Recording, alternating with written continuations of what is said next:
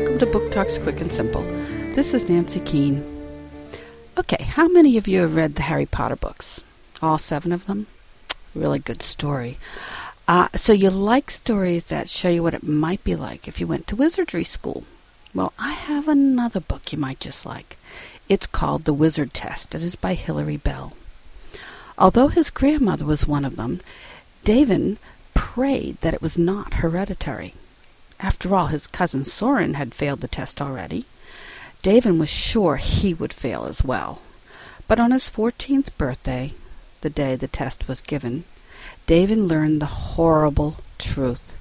He was indeed a wizard. The wizards are despised by the Tharn, and they are allowed to live among them only if they are used for healing. But Davin had another destiny in mind. He was to become a guardian along with his cousin Soren. If he were a wizard, that's never going to happen. But the Lord has a proposition for Dayven. Pretend to join the wizards, but really be spying on them.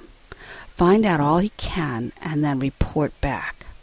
When he's done that, he can then become a guardian.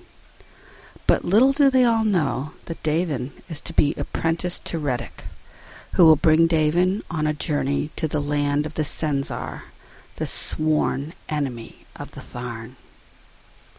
Wizard Test by Hilari Bell, EOS 2005.